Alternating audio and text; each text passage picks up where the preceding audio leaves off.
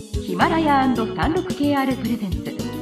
5分でわかる真相チャイナイノベーション。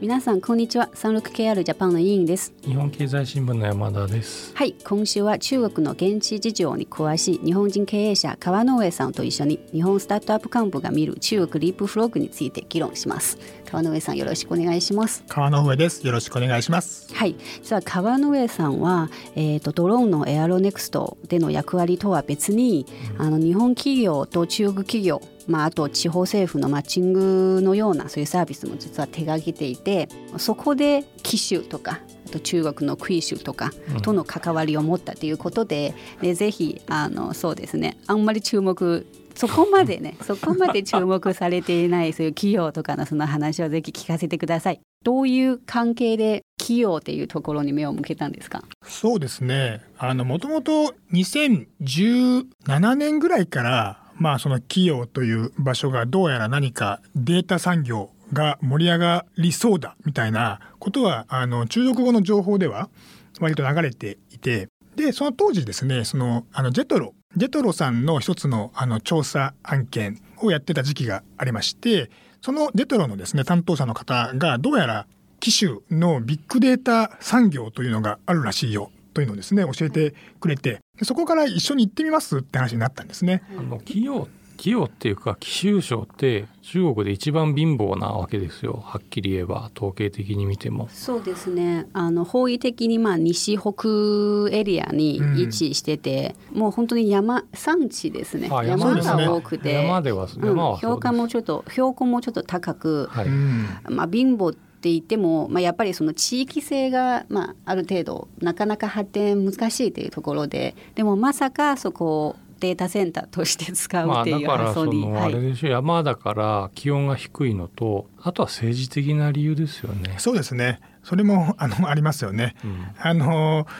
政治で言うとまああの誰か赤軍か何かの,、あの決起集会みたいなものが行われたっていう、あの話もありますし、うん、あとはあのファーウェイの創業者もあの確か貴州省出身だったはずですね。うん、そうですそうです。それも以前紹介したことがあって。あとはね習近平さんの側近のチェンミンアーっていうのがあのしょしょあの省の書記をやってた時期があって、そういう政治的な要素もあって、はい、でビッグデータは機種の省との企業にっていう話になったんです、ね。うん、そうですね、まあ、私のしている限りでは、まあ、一応、うん、中国の BAT バイドアリババテンセントとかあと、まあ、最も話題になったのはこうアップル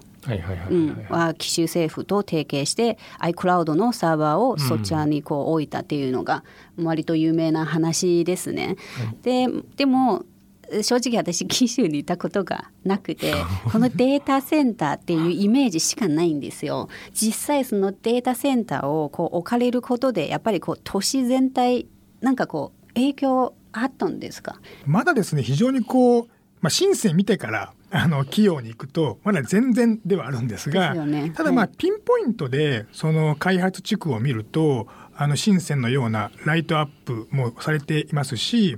電気自動車もどんどん普及してきてますしピンポイントで見るとそういうこう変化はまあ見えるかなと思いますね。うんうん、はい 36KR ジャパンのサービスコネクトは最先端の中国のイノベーションやテクノロジー企業情報を提供しています。中国での事業やパートナー企業の探索などヒントになる情報が満載。い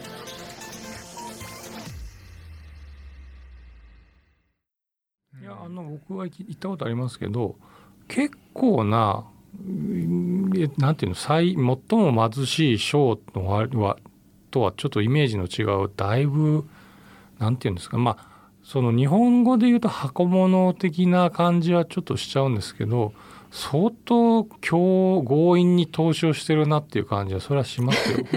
ん、そうですね、うん、はいはい。そうですね。まあそのビッグデータビジネスっていうのは正直うん日本にとってあんまりこう参考になるような多分ビジネスモデルではないので まあ規模が違いすぎる、うん、規模も違うしもちろんこう社会とかこう法整備とかもやっぱり違うので多分日本日本企業はそれに何かこう関わりっていうのが難しいかなって思います。ただあのクイシュとかあの、まあ、今までの番組でも何度も出たことがあってこうアリババが本社を置くところなんですね。でそこはあのまあ、もうちょっと日本企業はもし何かをやるには、まあ、いい選択肢になるかもしれないです。でそこをもうちょっとクイシュのその話に行きますか、はい、川上さんから見るあのクイシュ、うん、多分前の番組では、まあ、アリババのおかげで結構いろいろ最先端のそういうことを、えーとまあ、やってる取り組んでいるっていうような話はしましたけど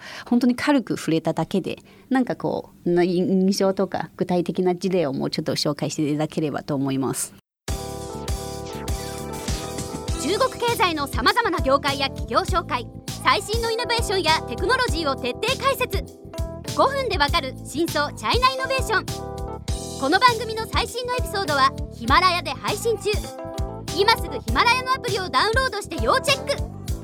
そうですね。まずまああのクイ州は住みやすいですよね。あのまあ、あの西の湖とかいて、はいはい、あの西湖という、はい、あの湖がありますけれども非常にこう観光地としてもあのクイ州はあの有名ですし住みたい街のランキングも確か上位に来てたはずですね。割と日本人のまさに山田さんも同じようなことを言っててなんか住みやすい暮らしやすいっていうような感覚、うん、あったって言いましたね。うんうんうん、そうなんですね。いや要するに 日本人からするといやそれは物の豊かさはそれは上海とか北京の方がありますけどでかすぎるんですよ。うんうん、でも杭州あの杭州はなんとなく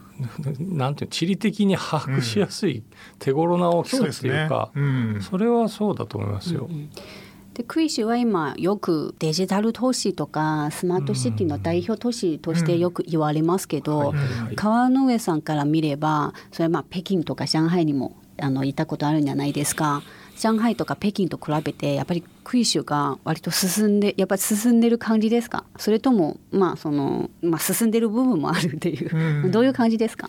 多分良くも悪くもそのコントロールしやすいんじゃないかなっていう気はしていてコントロールしやすいまあ、アリババがこう非常にこう強いので、うん、ある種アリババ城下町的な感じになっていますのでそのアリババが例えばその都市の開発、まあ、クラウドサービスですよね。ああいったものもまあ受けることによってそのアリババのシステムの上でいろんなそのサービスが動くだったり、うん、アリババが投資したあのスタートアップもやっぱり集まりやすい。はい、で結果的にその金融いわゆるこうフィンテックの領域の会社が集まってくるっていうことで、うん、こうエコシステムがこう繁盛に集まってるんじゃないかなと、はい、その辺はありますよね。じゃあ日常生活しても、やっぱりこうアリババがもうすごくこう身近な存在っていうのがやっぱり強く感じるということですか？そうですね。まあなんとなく感じますけどね。はいはい。私はあの去年行ったっきりですはいどういうところでですか？例えば電子決済とか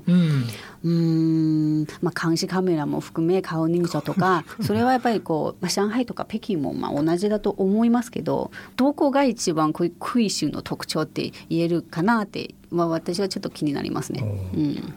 まあ、一つはシティブレインというそのあのスマートシティのですね、あのクラウドサービスですよね。スマートシティをこう運営する都市のまあ大脳って言われるシステムをアリババクラウドが提供してますので、まあ、それは非常にアリババが主導しているプロジェクトのこう代表的な事例じゃないかなと思います。はい時間になりましたのでちょっと次回で、まあ、その中国のその政策のインフラ新インフラとスマートシティは実はまあ合わせて、えー、と見ればもっと分かりやすいと思いますので、まあ、次回の番組でそれを解説していきますので楽しみにしていてください。